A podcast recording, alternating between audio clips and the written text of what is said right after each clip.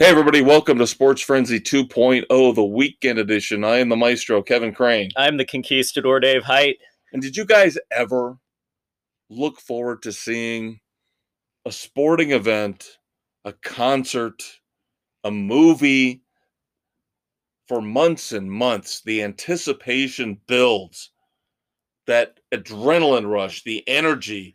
You have a passion for what you are about to see and you get there and it's completely utterly a letdown. Yep. So unfortunately that's what we're going to end up leading off with here on april the 20th 2022 yes we did all our pot jokes on the regular sports frenzy edition.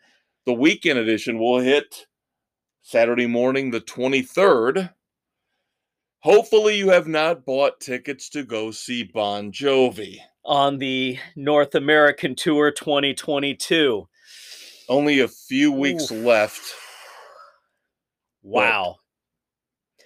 Dave and I, along with Mrs. C, went to go see Bon Jovi last night, the 19th of April, at the Gainbridge Fieldhouse in Indianapolis the sound was awful. The set list was abysmal. Let, let's tackle the sound first. The songs, for the most part, even them playing, were almost unrecognizable. There was so much bass reverb. It was pathetic. And then you get to the vocals which you couldn't understand anything coming out of Bon Jovi's mouth. The lyrics you you didn't if you didn't know where he was within the songs. I mean it was just horrible. The sound guys were worthless for this particular show. Yeah, and this happens we see so many shows. We see a dozen shows a year on average. 10 to 12 10 to 12 and this will happen maybe once a year. Doesn't yeah. matter if it's a big venue small venue. You're going to get a bad sound night but this was the worst sound night that we've had ever. Ever. Yeah and it did not help. There were other factors involved. I will say that. They were yeah. john bon jovi I lost so much respect for him and his band last night. I will tell you this. I have bitched and I've pissed and I've moaned and I've complained about some of the bands that are in the Rock and Roll Hall of Fame, bands like the Pretenders. I right now am embarrassed that Bon Jovi is in the Rock and Roll Hall of Fame after that show. That that band does not deserve to be even close to the Rock and Roll Hall of Fame. Now, again, I have an idealized version of what the Rock and Roll Hall of Fame should be. But as much as I hate Eric Clapton, Bob Dylan, Neil Young, people you and I agree that suck ass, we understand the legacy of what they've done. We can dislike them and their music, but we understand what they. We can say we get the Beatles. We're not sycophants. No, but they deserve to be in the Rock and Roll Hall of Fame. I, I won't seeing... go there with Clapton. I can't. I can't. Sorry. Nope, not going to do it. I cannot, after watching that performance last night from Bon Jovi, I could find you 30 bands that are that, so much better. That should be, be this knocked them down in my estimation, in my rock and roll rankings, knocked them down. I mean, dozens and dozens and dozens of slots. And I, I, John cannot sing anymore. No, absolutely. And I think not. that's part of the reason why the sound was so bad was probably deliberate. But at the same time, I'm, I'm fine with the vocals if he's that if he can't sing. Listening to him talk was painful enough. But the music part where you garbled the music so badly and had the deep bass reverb coming through, that was unacceptable. And now I'm starting to wonder if Richie Sambora, and I know he's got substance abuse issues, and that's what they said basically led to him getting knocked out of, getting booted out of Bon Jovi. But now I'm beginning to wonder if Did he there want are other leave? things going on where he finally said, I can't do this anymore. This is not what we, we set out to do back in the 80s. Yeah. This is not the same band. No. No, not even close. 21 songs, just over two hours last night. and they left some major hits out. I have talked about in the past the arrogance of, of performers like John Mellencamp, who I love. I love John Mellencamp. I still refer to him as John Cougar Mellencamp for the whole thing where I don't play Jack and Diane anymore because that's beyond me now. I'm too good for that now. That's what made you. those of you who know the 80s version of Bon Jovi, the one of the bands, it was never my favorite band in the 80s. I was always a guy who gravitated Eh. to Ratt, Cinderella, Motley Crue. You and I were both on the same page Right. there. But Bon Jovi, we, you we appreciated and liked them. Right. This is a travesty to me that they have now, I'm sure at the behest of John Bon Jovi, transformed themselves He never wanted to be considered a hair band. Right. So, those of us who grew up with the two big hit albums, Slippery When Wet and New Jersey, well, here's what you got, kids. Again, 21 songs. You got five songs off of his last album that came out right before the pandemic hit, 2020. That's the name of the the album. Yeah. 2020. We get five songs off of that, which to my humble knowledge, nobody gives a rat's ass about. Yeah, they were n- not a great album by any means. So we get five songs off of that. Combined, combined, Slippery When Wet, New Jersey, five, Five. songs. Are you fucking kidding me? Now I'm going to get mad. Now We- here we go. This this is where we get pissed Dave off. and I and Mrs. C, this is where we always go to concerts. We have fun. We're speculating, guessing. What's the opening song going to be? What are they going to start with? We're thinking Dave and I have. Mrs. C had a great choice. Yep. Dave and I were similar in our choice. we thought the maestro and I thought let it rock to open the show. What better way to get things going? Mrs. C lay your hands on me. would have been phenomenal. Again, the opening tracks from those two fantastic, massive hit albums from the 80s, New Jersey and Slippery When Wet. He opens with Limitless from this 2020 album. crap fest. And if you have not seen the album cover, be forewarned. You can tell with John Bon Jovi with his very serious look. he, he, he's got the thinker pose Yes, going he on. thinks he, he he's he's trying to solve the world's problems when you look at this picture. He is so proud. And I don't know if I was him and I had all the money in the world and I was so proud of this album, fine. But again, it's, it's not, not just what that. we want. there's there's stuff on here on this set list that drives me insane. They ignored, by the way, Bon Jovi ignored their first two albums Completely. entirely. No Runaway, no In and Out of Love, no She Don't Know Me, nothing. Not the big three that put them on the map. The first two albums, compl- and again, this is the whole It's Again, beyond John me. Cougar Mellencamp. Yes. I am mature now. I've grown up now. I don't do the rock and roll, you know, high school stuff anymore.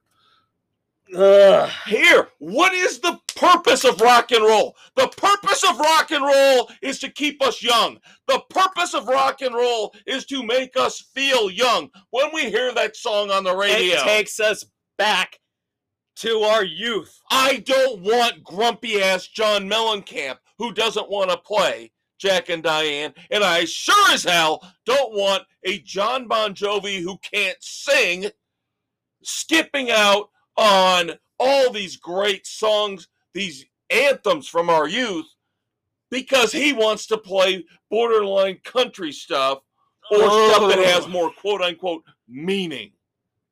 Not what we wanted. So, Limitless started the night. Eh. Then you get The Radio Saved My Life Tonight. Which is only available on their box set. Yeah. I didn't, I liked the song. I was okay with that one. Here's the problem with third the third song in. Biggest hit, one of their biggest hits.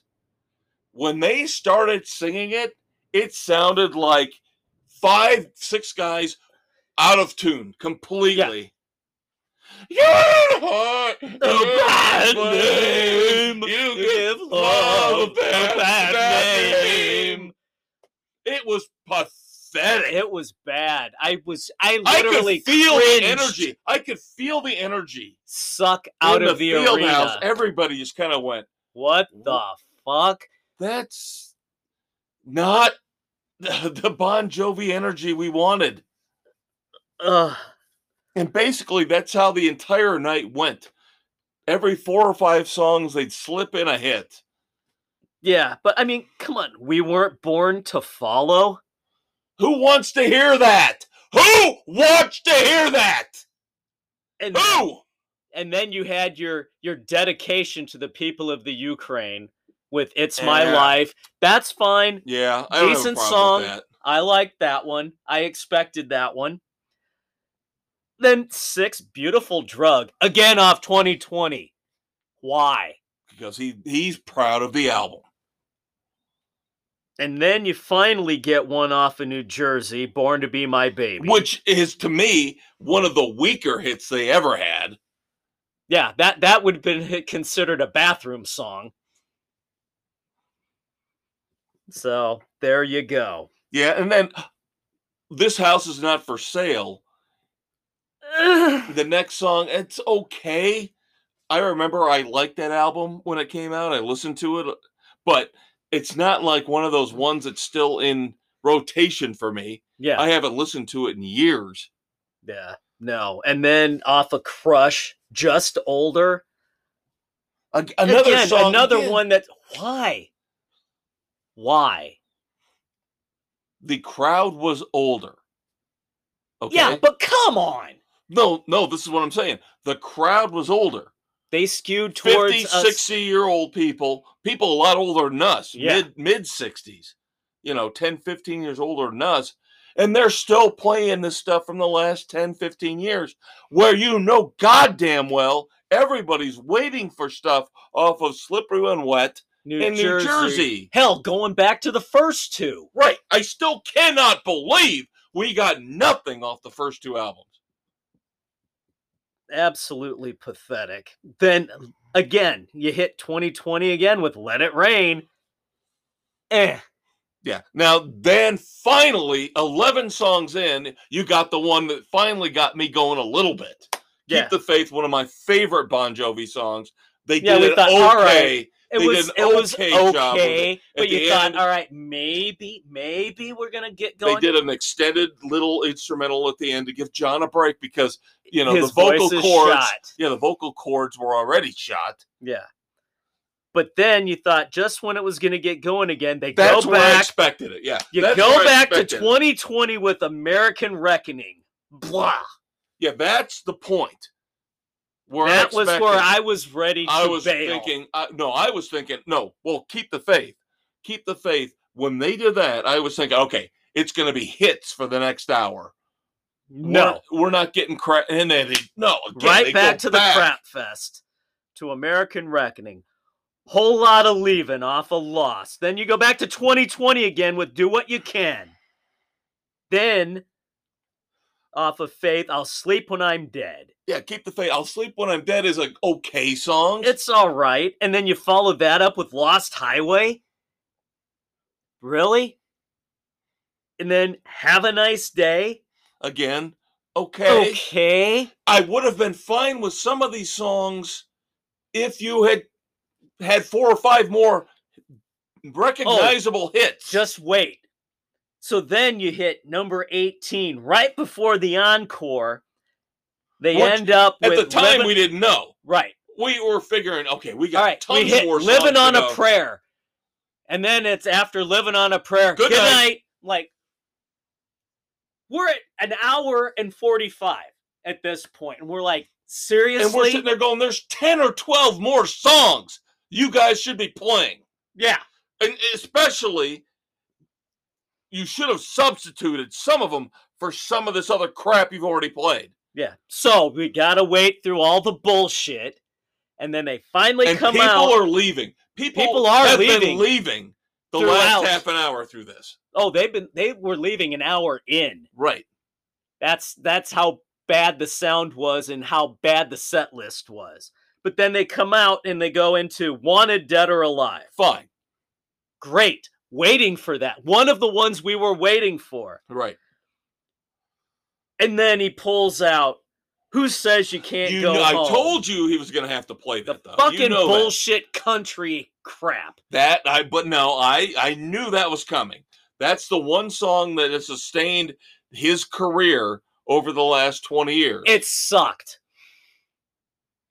I and- don't like it, but I knew it was coming. Yeah. So I was And then the last song of the night, Bad Medicine, which we knew would gonna be was gonna be the last song of the would night. be an unbelievable travesty if you didn't play that. Yeah, but I'm sorry, you didn't get Runaway. You didn't get Let It Rock. You played Wanted Dead or Alive. You had the perfect opportunity. Where the hell was Blaze back. of Glory? You had the perfect opportunity to go back to back Blaze of Glory, one Wanted Dead or Alive. You That's the one the song. freaking boat. that is the one song. I mean, I can't even say one song because uh, we Runaway, didn't even get Lay Your Hands on Me. Runaway. I mean, my God. How do you not play Runaway? I don't care if it was in your early days and it's immature and it doesn't have any relevance, social relevance. Who cares? and Blaze of Glory. How the hell do you not, like Dave said, go back to back Blaze of Glory and Wanted Dead or Alive? Just stay out there with the acoustic guitar and just do Give it. it back to Dude, back. Young Guns, Young It's Guns. not that hard. Sake. It's not that fucking hard to figure it out. It would have been killer. It was a disappointing concert completely. One of the most disappointing big name acts as a headliner we have ever seen, if not the the most disappointing in 30, You know, 35 years of going we to see we concerts. talked about it. We thought Cheap Trick Cheap possibly. Trick when we saw them in the first time and they gave us an hour 15 Right. And they and it was no a phoned energy. in show, No energy. It seemed like a money grab. Yeah. but at least the sound was good. And we got the songs we wanted. No, we didn't. No, we well, didn't. not all No, of them. No. No, not complete. All right, I would have to. Oh God, this is this is one A, one B for the worst. I agree. I agree. One A, one B for the worst. You're giving Cheap Trick more credit in some levels. for some better sound. but yeah, But it their was set still list was just as bad it. in Yeah, how they skipped a lot of the stuff we wanted to hear. they cut at it too short. Bon Jovi put forth a little more energy. He did. He was bouncing around. It he- wasn't. It didn't come off as a money grab. No, it he just was came there off engaged. as an inept, complete, and total clusterfuck in execution. yeah. Is what it came off as. No, I'm not complaining about two hours and ten minutes. The set list was awful, though. There The was sound- arrogance. This there was, was arrogance. arrogance on the set Him list. saying to his band, "This is the set list we're going to put out there because we don't give a fuck what the people want to hear. I care about what I want to play. That's the shit I don't like from people like him, like John Cougar. Springsteen does this. All Yep. the guys that we talk about morning, noon, and night. Neil Young, the arrogant. You will deal with me, Bob Dylan. You will deal with what I give you, and you will love it. Because I am a god. Yeah, I am a no, rock god. You are not. This was awful. I want a fucking refund. I don't even know. One frenzy? One frenzy. for the for at least trying to put some energy out out there. And the the the stage setup was cool. Yeah, the stage setup was pretty cool, cool. They had the screens. They had these metal towers that would looking like of, radio towers that, that, would, would, come contract up. and yeah and move around. One just for that, but the rest was a shit show. Yeah, this was uh, kids. We cannot express to you how disappointing this was. We were looking forward to this. This was circled. Oh my god, so bad, Yep. so disappointing on many levels. And early on, he got the crowd standing, but two songs after that, everybody was sitting again. I don't think there was more energy from other people than us because we are discerning rock and roll fans. We have been there, done, Done that. that. We have seen it all. And you, But you have to. but I bring could it, tell, but like you said, even from the younger crowd, the other people who are a little more, I don't want to say gullible, but I will, and they'll just take what what they're given. yeah, and won't evaluate it as critically as we will, they still seem like the energy level just this- went whoop after about 20 minutes of this the shit. only ones who were really going were those on the floor, right up front at the stage. But you had to do that Yeah. because you're there. And then everybody on the floor was standing because you had to stand if you wanted to see anything. But everybody in the bowl around, most everybody sat the whole time. That's like i- i- you pay $5,000 for a hooker And you get a pat on the cheek. and you yeah, you're just like that's it? That's all I get? I could have got that for 50. Yeah, just oh god, it was it was bad. So bad. All right, let's move on to more crap. Let's move on to the Pink Floyd Ukraine. I want to save Jack White for segment two. Yeah, we we need a little more time that. for that. So, But hey, hey, rise up! Pink Floyd's collaboration with Ukrainian singer Andriy Kolyenyuk bless you. from Boombox. Yeah, yeah. Andre left his band to serve the Ukrainian army. And this is completely sung in his language, which I think had a lot going for it since we didn't actually have to listen to anybody singing from Pink Floyd. But at the same time, it was it was Pink Floyd crap musically. it's it's hard to criticize the song because of the the good intentions and the heart behind it. So I said I'm not disparaging. I don't know the lyrics. We are criticizing or praising it based on the music and music alone, not the fact, the cause behind it. Nobody is going to say, outside of Vladimir Putin, yeah. nobody's going to say this is not a worthy cause. But yeah, I. Number one, it's not a Pink Floyd song. No, it's not. I'm sorry, you bring in the Ukrainian singer.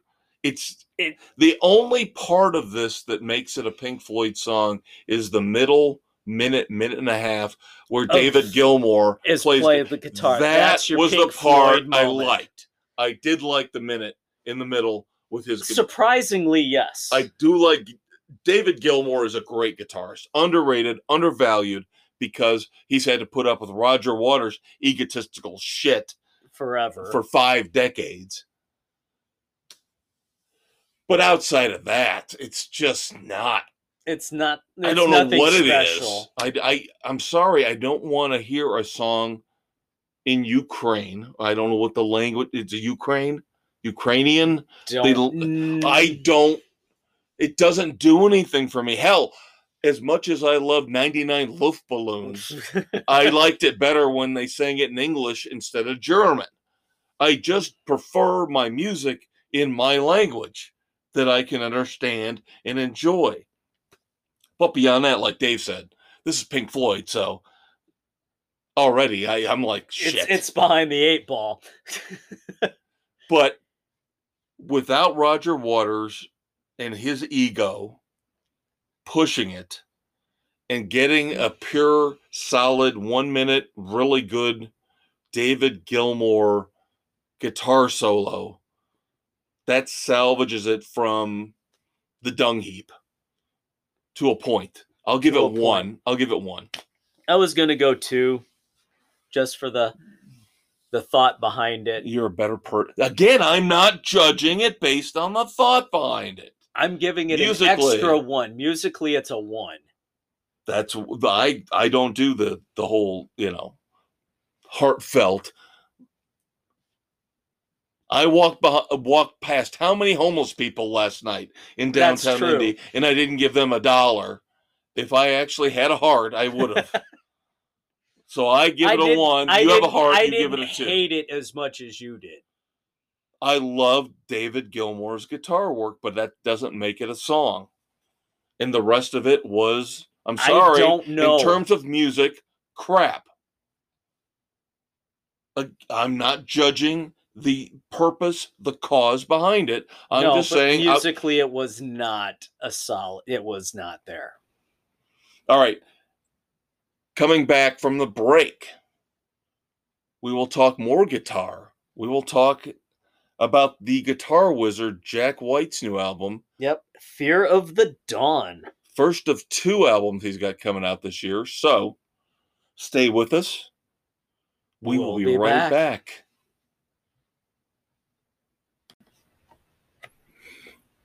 Hello, this is Will Smith.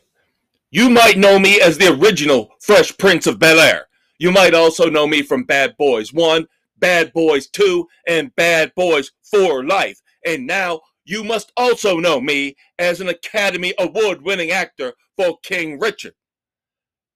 Also, by now, you know there are two things I do not like people talking about in my presence namely, my open marriage and my wife's lack of hair.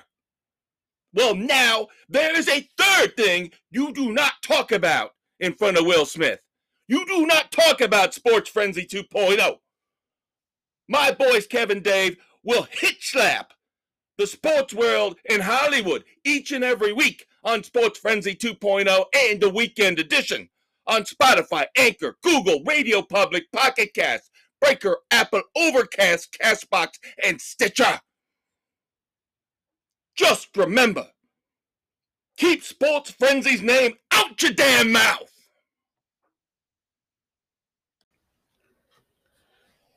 Welcome back to segment two of Sports Frenzy 2.0, the weekend edition. I'm the Conquistador Dave Height, I'm the maestro, Kevin Crane. and we're continuing with our music reviews. Because it just took so goddamn long to rip on fucking Bon Jovi for their awful concert. no charisma on stage, but we have Jack White's album, Fear of the Dawn. 12 song album here. We've given you some reviews of a few singles here and there. So we will begin. First one we've talked about, Taking Me Back. Solid song that we both enjoyed. Then it runs into Fear of the Dawn. Another one we reviewed before. Yep, another one that we enjoyed. Yep. Solid start to this album. The White Raven at number three. I'm again going to say I enjoyed this one. I'm three for three on the start. I'm digging it. I'm grooving along. And then we hit the Hi-De-Ho with Q-Tip that we talked about, it kind of takes that little down dip. Even though the more you listen to it, you kind of like it a little bit I was more. gonna say I thought you liked Hi-De-Ho. I do, but you get the groove of where you're going with the first three, and then it's it, okay, it so you're feels saying like it a doesn't hiccup. fit with the flow. It doesn't fit the flow. Okay. You got the hiccup there. Okay. Eosophobia comes in next. To me, this felt like a schizophrenic song. The instrumental that it was did not get into this one. Well, it's not instrumental. Well, no, but, most it just no. It didn't do anything for me. Keep going. I want to, I want Dave. to- I'm going to let Dave review this whole album, and I will jump in because we try to do this Yeah, we so that do. one or the other of us takes the lead, and the other one jumps in with here and there surprise where they either say we agree. Or disagree Yeah. later on. Following up into the twilight, this is another one that did not do it for me. We're in a downward spiral here at this point for me. Then you do get a 30 second instrumental with Dusk, which is okay. I would have liked a little bit more depth to this one to see where he would have gone with it. And then you kind of hit the what's the trick? Again, the downward spiral for me continues. This little rage against the machine wannabe song. But then it picks back up with that was then, this is now. Redemption comes in here for me with this one. You get the Eosophobia reprise further kind of continuing. I kind of like the reprise a little bit better. Then it goes solid again with morning, noon, and night. This one kind of had a little psychedelic feel when it started. I could envision the old Spider Man cartoon with the psychedelic thing with him swinging by the webs under the city. That's a very cool take. I like that. So, but I really liked that one. And then shedding my velvet was okay. It didn't blow me out of the water, but it wasn't horrible. So what I'm going three actually overall. Son of a bitch! Really, three? Yeah. Wow. Okay. What was there that I liked, I really frickin' liked. Okay. I'll start off with overall. I go two and a half. Um, but again, I know more about Jack White than Dave does, so maybe This is a my standards are higher for him. It's an interesting album. It's a very interesting album. Um, and his guitar work on this is fantastic. oh, it's phenomenal. I thought it had too many, uh, too many bells and whistles. There was a lot of a- that. too much. I'm trying to be clever. I'm trying to be cute, sampling, you know, goofy stuff in there. It's not just straight on structured rock and roll songs. First two songs, I agree completely. Of course, again, we reviewed those. Taking Me Back, Fear of the Dawn, very good. I think you like The White Raven more than I did. That was to me the weakest song on the album. I liked Hi-De-Ho more than you did. Right from the beginning, you liked it more than I did. Um, I think it's very catchy. It But does. Like I said, it what I've noticed, on you. what I've noticed about these songs, listening, I listened to it before we started taping a couple times today. These, most of these, don't feel like songs. They feel like ideas that were never fully formed. You got a hook. You got maybe a minute of a really good guitar riff or guitar solo. And then he goes, "Oh, look, a squirrel." Exactly. Great, great way to look at it, Dave. That's how I feel about Jack White a lot of the times. Is he can't focus. And I've said this about him, about Sting, about a lot of these guys who go solo and they need the structure of a band. to keep them focused on the final project. That's why I will always defer to Jack White's work with the White Stripes or with the Raconteurs. He is so much better with that. Somebody else. even with Meg White on drums, somehow that keeps him in check. I did not really like Eosophobia that much. Now, Into the Twilight was interesting. Again, not a full song. To me, it was not a full structured song, but you know what, who I thought of when I heard it the first time? Madonna. you know, that's I knew there was when I heard something poppy Into the in there. Twilight, Yeah, that, I was that like, God, that poppy sounds little like Madonna. Yeah, it had that poppy crap. Yeah. Yeah. Now it's catchy, but it's not a fully formed idea to me. So I can't really enjoy it. Yeah. Yeah, the dusk little interlude, 30 seconds. I don't even uh, I can't even count that for anything. Yeah. Here's another point where we are going to go farther apart. I thought What's the Trick was the best song on the album. Really? Yes. Holy shit. Yes. I thought What's the Trick was fantastic. Did not like it. To me, it was too much rage against the machine. I did see. I don't get the rage thing, th- that analogy. It I just felt like that to me. Nope. To me, this is right up there with the first two songs. Ugh. Yep, we will definitely disagree Yep. on that one. Uh, that was then. This is now. I did like it to a point, but I think you liked it a lot more than I did. Um, and then the Eosophobia reprise.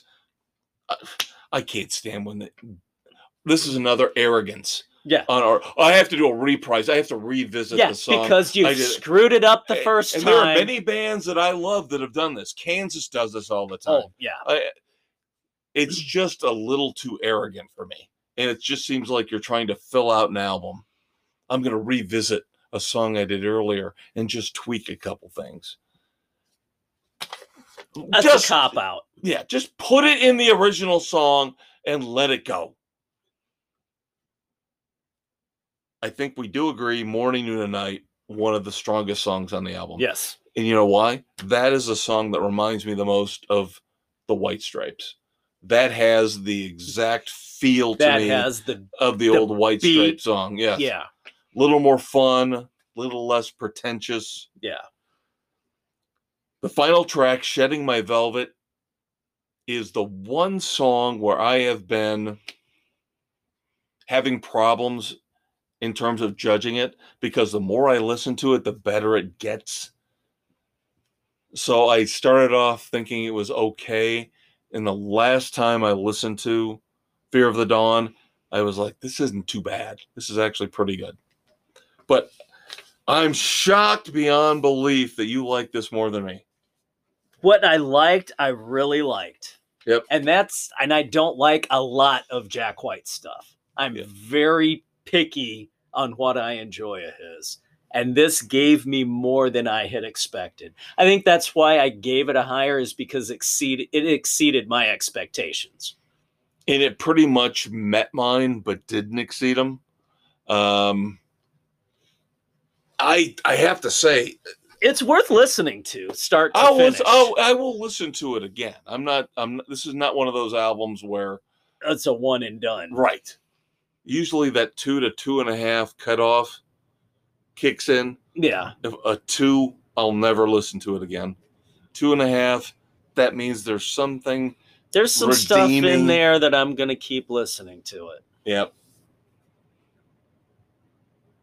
We will be very curious to see What the next how one? the the album coming out in July, the second of his two new albums, will sound like. yeah. My understanding is the second album is more guitar oriented. So if he's not screwing around and sticks with what he does best, then we will be in good shape. Yep. Don't do this experimental crap. yeah. Little less synthesizer. well, and of course the thing is now hopefully that album's done It's already in the can, and they're just getting ready to print and release because now that he got married, Right. you know, it's all downhill. He's uh, it's All the- over. it's All the songs over are going to be about love. Oh my god! until I- it until it tanks, and then it'll be the woe is me. Life sucks. he will turn into the Michael Bolton of the uh, the two thousands. All right. We are very light this week on movie reviews.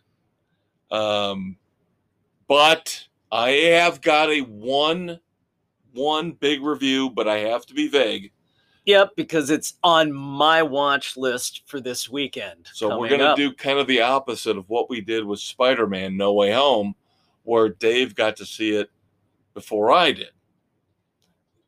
He reviewed it purposefully vague. Yep. So I have watched The Batman, which debuted this week on HBO Max. And I'm going to give you a bare bones review. And then, of course, once Dave watches it, we will delve into the weeds and get, Get all down the and dirty nasty, with dirty it. stuff out of there. But I will give you as much as I can. I loved it. My rating is very odd. I'm giving it more than I probably should. I'm going to give it three and a half frenzies. Holy crap, dude. Yes. Because of one thing they did wrong, I knock it down. But I can't knock it down that much because Robert Pattinson, That's why it gets knocked down. no, no, Robert Pattinson actually is unbelievably good as Batman. Unbelievably good. And I know Dave and I talked about the fact that he had heard ahead of time from people that saw it in the theaters that Pattinson is great as Batman, not so great as Bruce Wayne. I concur, but given the fact that it's 80 20 screen time, he's mostly Batman in this movie, and very few scenes involve Bruce Wayne. That's not an issue. All right. Yeah, again, who's the idiot that told him that stupid haircut made him look like the the inheritance baby of the most powerful family in Gotham City? Where's Alfred smacking him upside the head?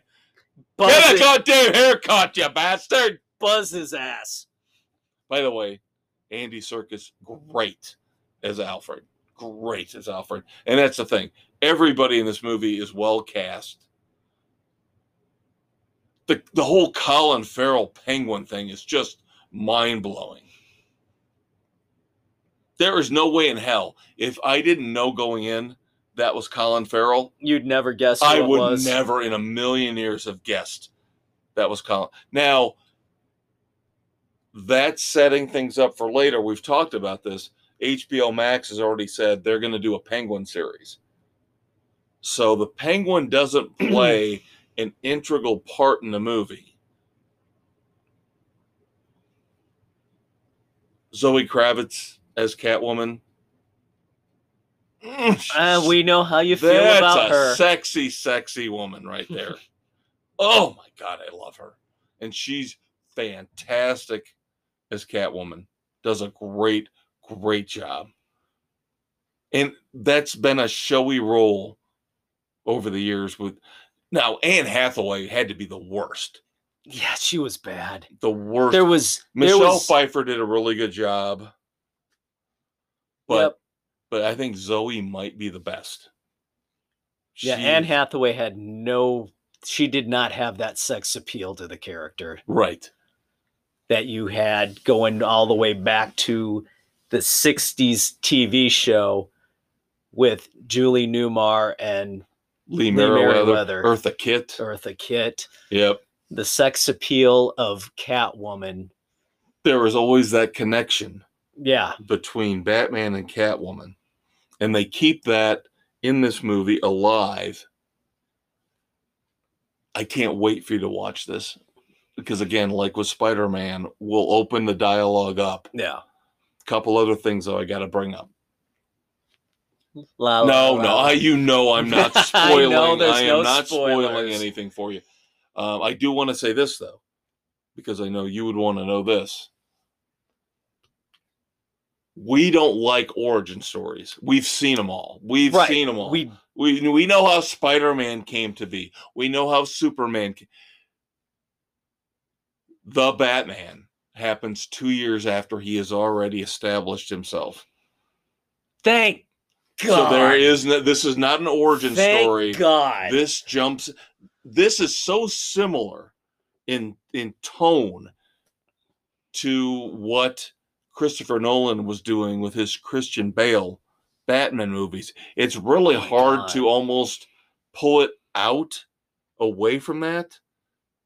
But again, you have to because he's reinventing all the characters. But this is not the origin of Batman. We're not going back there. Thank God. I Batman hate when is- they keep redoing that every freaking time you change the actor. Yeah. So you get another appeal of this movie is you jump right into the action. He's already Batman. We don't have to deal with the whole, you know, childhood trauma, getting thrown in a well crap. Ugh. So good. that works really well, even though this is three hours still without that. Oof. And again, that's why it feels like somewhat of an extension of the Christopher Nolan movies. It's long, very character driven. But for the most part, everybody is phenomenal. Everybody's well cast. Everybody does their part, does it well. I don't like the Riddler, though. That was the reason I knocked it down. I will not comment anymore on that until you see it All right. then you and I will have to have a discussion about the Riddler.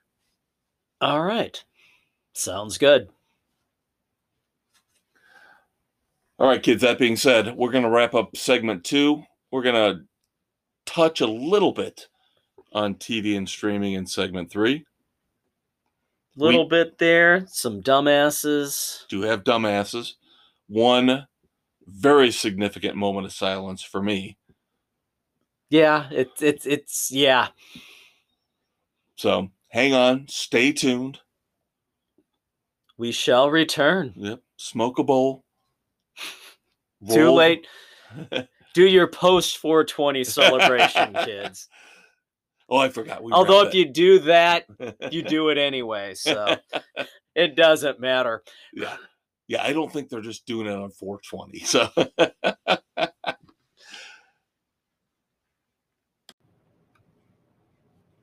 are you having trouble falling asleep behind the wheel of your expensive suv are you finding difficulty in avoiding golf clubs thrown at you by your angry wife as you pull out of the driveway Sign up today for the Tiger Woods Driving School, sponsored by Sports Frenzy 2.0. We'll show you how to text ladies of the night while still driving effectively in the wee hours of the morning. We'll also teach you how to ditch a suspicious backpack when you end up driving into a ditch. Check out Sports Frenzy 2.0 on Spotify, Google, Radio Public, Pocket Cast, wherever you listen to your favorite podcasts for updates on our latest classes, including how to curse and swear in front of uptight golf fans and their children and still be adored by millions. The Tiger Woods Driving School. It's great. All right, kids, time to wrap up the weekend edition here, taping on the 20th of April, 2022. This will hit Saturday morning, April the 23rd, just in time to get you through your weekend. As always, we try to tell you what to listen to, what to watch.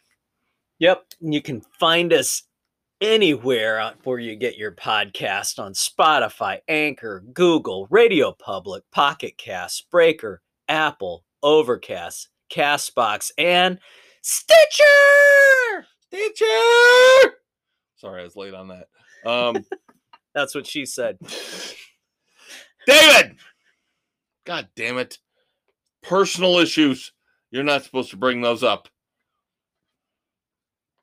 But of course, since this is like being taped on Weed Day, What would you expect? I think our last segment should be a little bit of a potpourri. Here we go again. Yeah. So we're going to cover pretty much anything and everything that we forgot to talk about or little tidbits and nuggets Yep. we've got left on the table. And as always, he's the maestro Kevin Crane. And he's a conquistador, Dave Height. Couple uh, music things we did not get to talk about because we were so wrapped up in Destroying Bon Jovi's reputation. And our interesting reviews of Jack White Yep. that uh, we forgot, of course, news about the great and glorious Van Halen. Interesting, interesting. Been waiting on this for so long. And the fact that this news finally broke last week and there have been threads and offshoots coming. Yep. The fact that, yes, Alex Van Halen is finally starting to contemplate, think about putting together The tribute tour. Yes.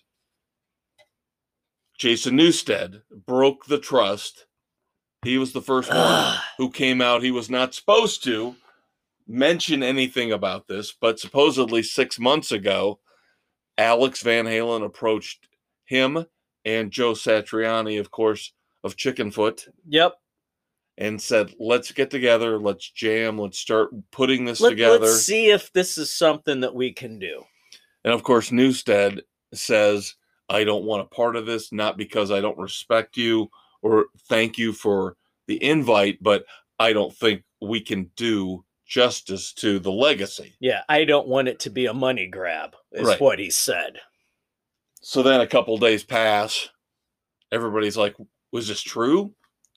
Everybody's freaking out. Satriani has to come in, swoop in, calm Calm the, frenzy. waters.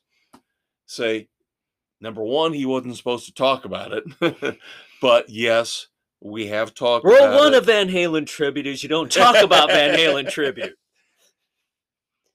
but satriani comes in calming influence that he is says yes we did talk about it it's not dead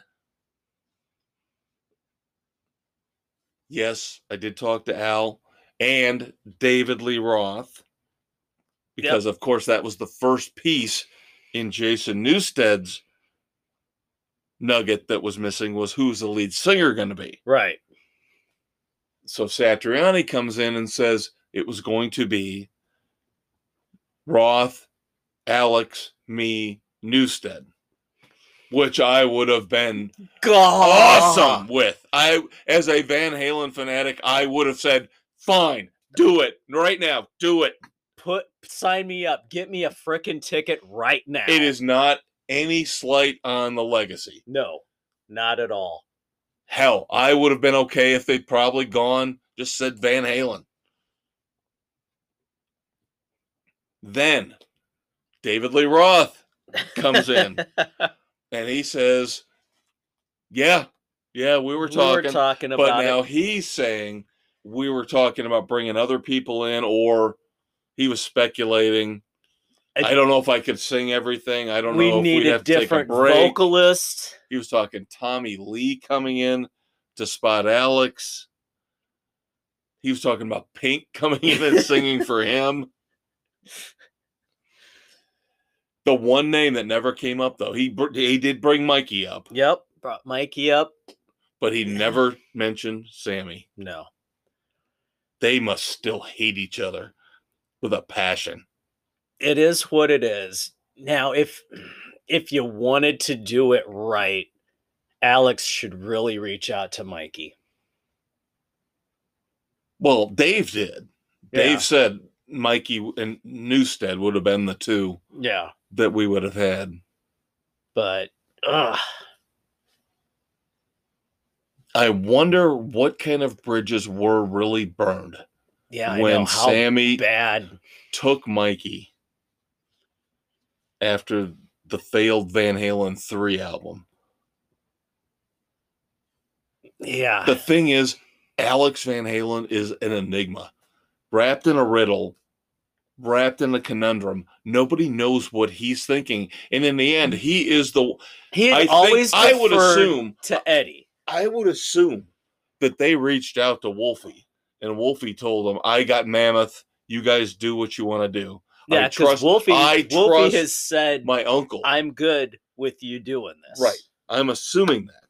I am assuming that. Well, there was a quote. They, the article I read had said that Wolfgang had signed off on a tribute if the right people were involved with it. Right. And of course, he's doing great. So I, I, I would think that he's just saying, I'm going to do I got my thing. I Uncle Al, you do what you got to do with Van Halen. yep. I'm hoping they pull this together. But as always with Van Halen, everything is so fucking good. you fucking never know. Yeah. You never know. But on a fun note with Van Halen, kudos to the Ohio State, not marching band, athletic, Athletic band, band. for their halftime tribute at the Ohio State Buckeyes spring football game. God, that that was beautifully done. Four songs, Four songs, and they choreographed up beautifully. the logo on the uh, field. God, it was beautiful. It's a sight to behold. Look it up, kids. Yeah, check out the videos. And then when they form a car going off during Panama, ah, The Van Halen So good. legacy endures, kids. it lives on as it should. All right, moving on to TV and streaming. Of course, Dave and I try to watch as many TV shows, streaming shows as we can together. I recommended Killing It, so Dave checked out episode one. Episode one with Craig Robinson, bank guard, wanting to be a business entrepreneur, starting to get a career as a snake hunter in Florida. God, this was great. Yeah, now I am four in. I'm halfway through So the I eight episode to season. play catch up here over the next week to see if we can get season one knocked out. Two it will be a challenge. I will only say two things. The Australian woman who ends up being his partner is unbelievably charismatic. She's just, Oh God, she just sucks you in. yeah, she's so naive. And so outgoing. Yeah. it's just fantastic. It's just fantastic. Yep. And what was it? Damn it. This is supposed to be an uplifting story. yeah, the other thing I was going to say was be careful who you rent your apartment to. this is not a show for kids. no, no, it is not. This this is straight up mature audiences only. Which question begs the question, why are we watching it? Holy mother of God.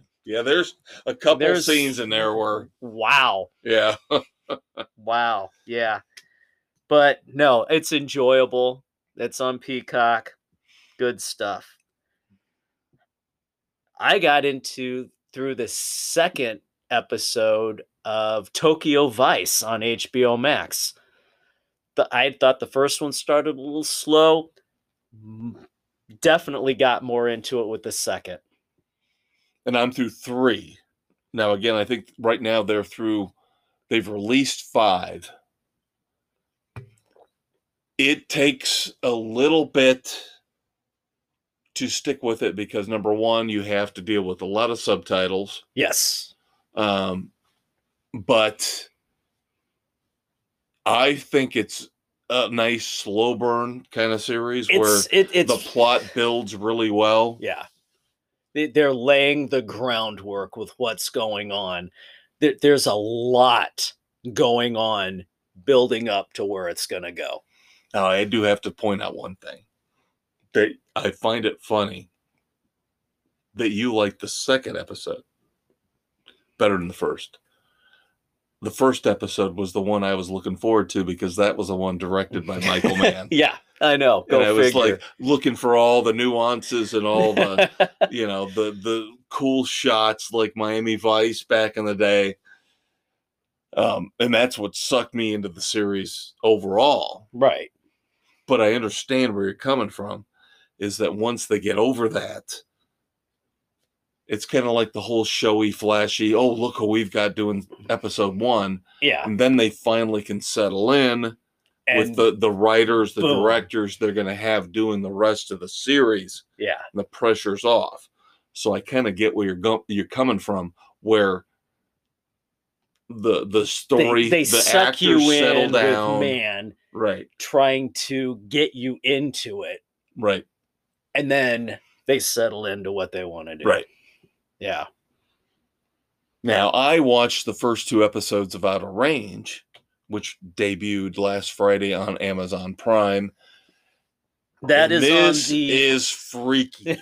this is on my watch list because my boys and I, we are now two episodes into season two of The Boys, and we've been watching the previews for Outer Range, and that is one that we have been discussing getting into. I have described this to Dave as a combination, a melding of Yellowstone and the X Files. And I don't know if I can get any better than that because you've got the family drama, the the western, the modern western ranching stuff that you get from Yellowstone, the family dynamics, and then you've got this weird ass sci-fi stuff going on. on on the ranch. Right. With mysterious characters and mysterious things going on. And they're trying to reconcile these two really disparate plot points. And so far, it's working really well. Now, this is going to be one of those shows where if they don't have this written well, in terms of, I hope they've got it all figured out and done. Th- This this almost seems they to be could one really botch this or it could be phenomenal. Yeah, it ha- they have to have the whole series mapped out beginning to end. They can't have one season in the can and then try and go week to week like so many of these try to do. Yeah this has got to have some kind of an endpoint it has got to because i don't see how you can continue this past eight or ten episodes i really don't at this point. point and if you do i it's going to be a tightrope act Hmm. to make this work. We'll see. But I love uh, Josh Brolin is one of my favorite actors. He's so cool. So him being in a show like this kind of keeps me involved. nice yeah he's he's the one one of the main points where i'm like wanting to watch the preview i'm like oh brolin's in this all right let's Yeah. see what this instead of skipping through And he's awesome. There are a couple there's two characters at two different points within the first two episodes that have these speech speeches, I guess. monologuing yeah monologues great where the camera kind of like is out there and kind of pans mm-hmm. in on them as they talk for about a minute straight but it's mesmerizing. He does one at the the family dinner table that's just one of the greatest. I'm not i am not overselling this. One of the greatest monologues ever. I mean, That's I'm got a lot you, to live up to. I'm telling you, it is up there. It is up there. You want to give me the Godfather? You want to give it is fucking phenomenal. All right. I look forward to it. That is a mysterious camper, you know, who stays on their property, who's got some kind of a a weird connection to what's going on. So, like I said, Yellowstone, X Files, mash them together. And you get outer range. Yep. All right. There we go. You and I talked about the fact that we like to blend the worlds of books and television, books and movies together. Um, John Hillerman, you know, passed away. Unfortunately, his wife is keeping his series alive. There was a television series years ago featuring his two main characters, Leaphorn and Chee. Yep. Oh, Tony Hillerman. Oh, what did I say? John. John? What the hell did I? I don't know. But yeah, Tony Hillerman. So now AMC's bringing in Leaphorn and Chee for Dark Winds, which will debut on June the 12th on AMC. Yep. And they're taking the characters back to the beginning. And we talked about the fact that the lead actor who's playing the older of the two police officers is one of our favorites from Longmire. Yep. So I am looking forward to that. We also talked about, of course, being fans of Doom Patrol, that the uh, HBO Max is trying to expand the DC universe on their service. So yes. they made an appearance in Doom Patrol. The Dead Boy Detectives are getting their own show. I'm very intrigued by that. They have the the actors they had to play them had a great banter and chemistry among them. I will be intrigued to see how they pull it off as a full series. You know what I think I was thinking of when I said John Hillerman? Magnum. Who put? Oh, yeah, Yeah, that's what I was thinking of. there you go. My the pop original culture brain gets all muddled. Higgins I was thinking from of the Vic- original. Yeah, that's what I was thinking of. Yep. Yep. Yeah, the original good Magnum. The one that never should have been fucked with Magnum. The new one's not. I awful. knew you were going to do that. I knew you were going to do that. Oh, you piss me off when you do that. It's not awful. It's not as great as the original, but it's not you awful. were always the guy that I looked to as the Magnum PI fan. And you're actually I'm actually watching it. Oh my god.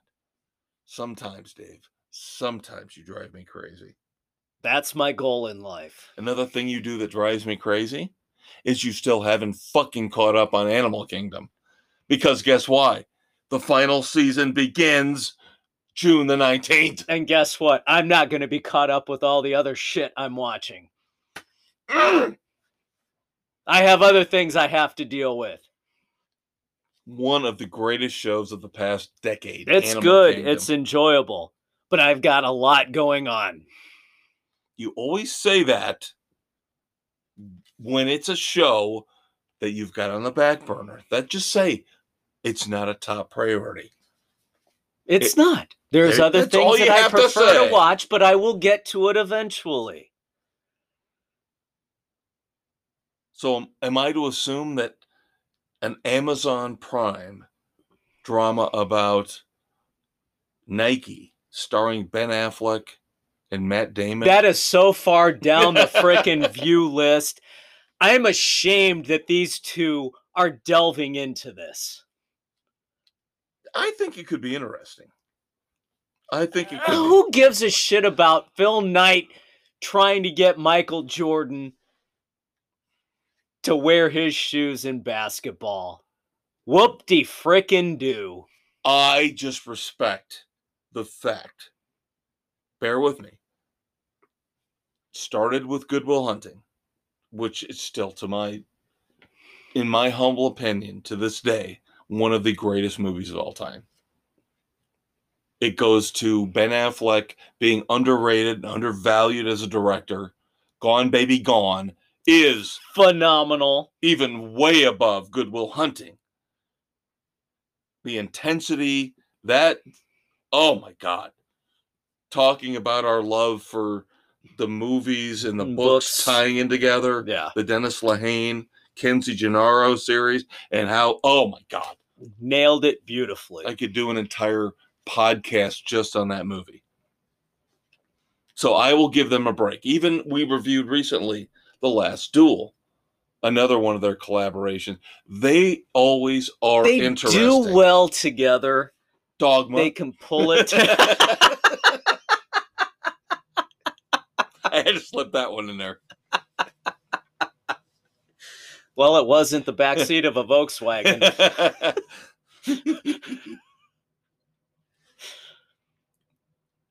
I knew there was a reason why I have not been a subscriber to Netflix for the last six months. Because Elon Musk is even saying, They've gone too far. quote, they are unwatchable, quote, they have a woke mind virus. They do on a lot of stuff. Now, will I go back to watch Stranger Things? Yeah. Yes. But this is why I have not been on Netflix for a long time, is because there's Everything Literally- checks the boxes. I will I can find something on HBO Max anytime I go on there. I I go on Netflix and I just kind of go through and go, no, no, no. Elon Musk is onto something. And of course, Wall Street recognized it. They have lost subscribers for the first time in a decade. Well, they're also raising their rates too. their shares dropped 35% in the last day Hmm. because what they're saying is like you mentioned they've raised their rates now they're backtracking and saying we're going to do the ad stuff like HBO Max is doing or like Hulu's doing where we'll drop the price and put ads in But the thing that's really screwing them is when they came out in public and said, don't share your password because we're not going to let that happen anymore. Yep, that was the death knell for them. Yeah, they never should have said that. Never, because there are so many people out there that give their password to their kids who are going to college. Uh huh. Parents yep. who live somewhere else. What happens if you go on vacation? If yeah, you live in one city and you decide for a week to go somewhere else, and halfway across watch. the country, That was the whole point of this service, being able to watch it wherever you were. Yep. So this is not shocking. We could have put them in the dumbass of the week. We weeks. could have, but, But lo and behold, First, we have to lament the passing of another TV mom. Helen Seinfeld. Just a couple weeks after we lost George Costanza's mother, we lose Jerry Seinfeld's mother. This is just wrong. Wrong. This is my favorite comedy of all time. And the parents of both George and Jerry are now gone. Yeah. If I had to, we'll have to do an episode on best TV moms. I don't think I'd want either one of them as my mother. No, no. I would take Mrs. Seinfeld first because, of course, she's just adoring beyond belief. How could anyone not like you? Where- Whereas George's mom is just, oh my God, She, she- yeah, another level. another level of hell. Yes, but for me, that show being one of my favorites of all time, rest in peace, Liz Sheridan. I love you. You are one of my favorite TV moms of all time. Now it's time for dumbasses. Shift. Pump the brakes. Pivot. Pivot. U turn. Hey, Dave, have you ever watched Opera in the Buff? Why, no, Pat, I haven't. Somehow here on Oh, Sports God. Frenzy, it doesn't seem so bad, but the Me Too movement is throwing a conniption fit. because Pat Sajak asked Vanna White if she watched opera in the buff after she said she was an opera buff. Duh! Of course you're going to come up with that play on words. And again, they've been together for so long. They they're they are close. They and their spouses hang out together. They do things together. And she says the only argument they've ever had is about what to put on a hot dog. yeah. I mean, come on. Get over yourselves, But of course, people. social It was media- funny. Social media gets all over Pat's Sajak. Oh, you misogynist. Oh my God. It was How funny. inappropriate. It was funny, people. Get over yourselves. It's a mild dumbass. Just because he should know better. I think he's doesn't care anymore I think you're right. because Yep. there's been a lot of comments he's made that have been a little borderline over the last several months. Yeah. So I think he just said, F it. I don't care. What are you going to do? For the second time in the last couple months, The Flash. Ezra Miller again. Second time in a couple of weeks that he has been arrested in Hawaii. This guy is such a fucking nut job. Again, here he is asked to leave a party, gets pissed, throws a chair, and hits a woman in the head, causing a gash that she needs stitches. So he's arrested for assault. The dude needs some serious help. The problem I have with this is that if it was you or me, We'd be in jail. but number one, because he's a movie star, number two, because he's gay. I'm telling you, because he's gay, he gets preferential treatment on Yep. What was it? A five hundred dollar bond on this one? Yeah. Bullshit. The guy Second is offense, like you said, within with- a couple weeks. the guy is a fucking nut job and needs to be put away for a while. Yeah. How about we stop focusing on Johnny Depp and Amber Heard? Yeah, who cares about their shit? This guy needs some serious help. He's out there actually causing real damage to normal people. And DC, Warner Brothers says we're still going forward with the Flash movie. Again, anybody else? Pulled, gone, bye bye. Yep. But because he is gay, oh, we, we oh we gotta be careful here. Yep. No, bull crap. We can't overstep our bounds. no, you're letting him overstep the bounds on everybody else. Make him pay for what he does. Greta Van Fleet, lead singer Josh Kiszka. We talked about this. Stop apologizing, okay?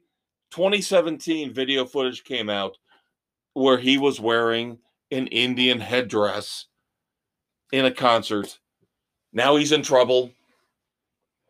Paid, Come on. basically paid to make it go away. Donated money to an Indian foundation. Just stop.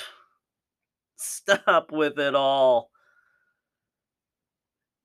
Was it stupid? Probably. We don't know the context. The context of why he had it never came out. Nobody cares to know why. It's a "Ah!" Overreaction, as it always like is. Like with everything on social media. Ugh, frustrating. All right, kids. That's our week. Catch you next time.